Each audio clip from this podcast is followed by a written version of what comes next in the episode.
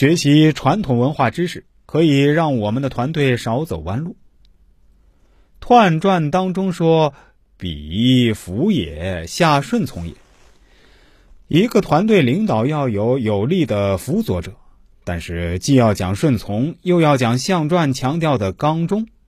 刚中和顺从要结合起来，下属既要顺从，能够心意相通，有共同的价值观，向同一个方向努力，但是他又能在关键的时候引领你、保护你，给你关键性的帮助和规劝，这叫刚健中正。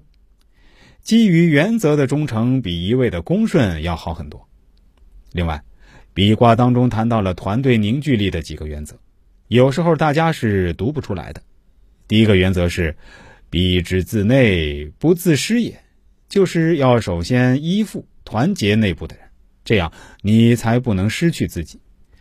团队内部的团结非常重要，董事长、行长、监事长、战略部部长、人力资源部部长。这是你的内部成员，这些人必须同心同德。人在艰苦的时候，必须靠这么几个志同道合者才能渡过难关。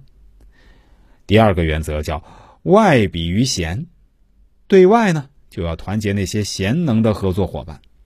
象传里面说：“贤比之极，为正中也。”什么意思呢？就是你要对外亲近贤人，亲近那些正大光明的势力。我们现在做生意、开拓业务，会遇到各种各样的人，会遇到各种各样的诱惑。你要远远避开那些不是贤人的所谓朋友，这种人往往把你带到万劫不复之境地。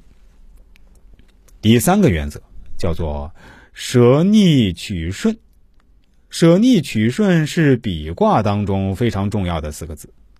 我们选择人才的时候，不仅要选择恭顺的人，而且要从自己的生命的定位。企业定位来选择人，要选择与自己志趣相投、价值观相同、抱负相同的人，光恭顺不行。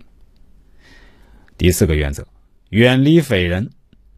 比卦当中有一句话叫“比之匪人伤”，就是一个“伤”字。你遇到坏人，你亲附坏人，必然伤害自己。我们伤不起啊。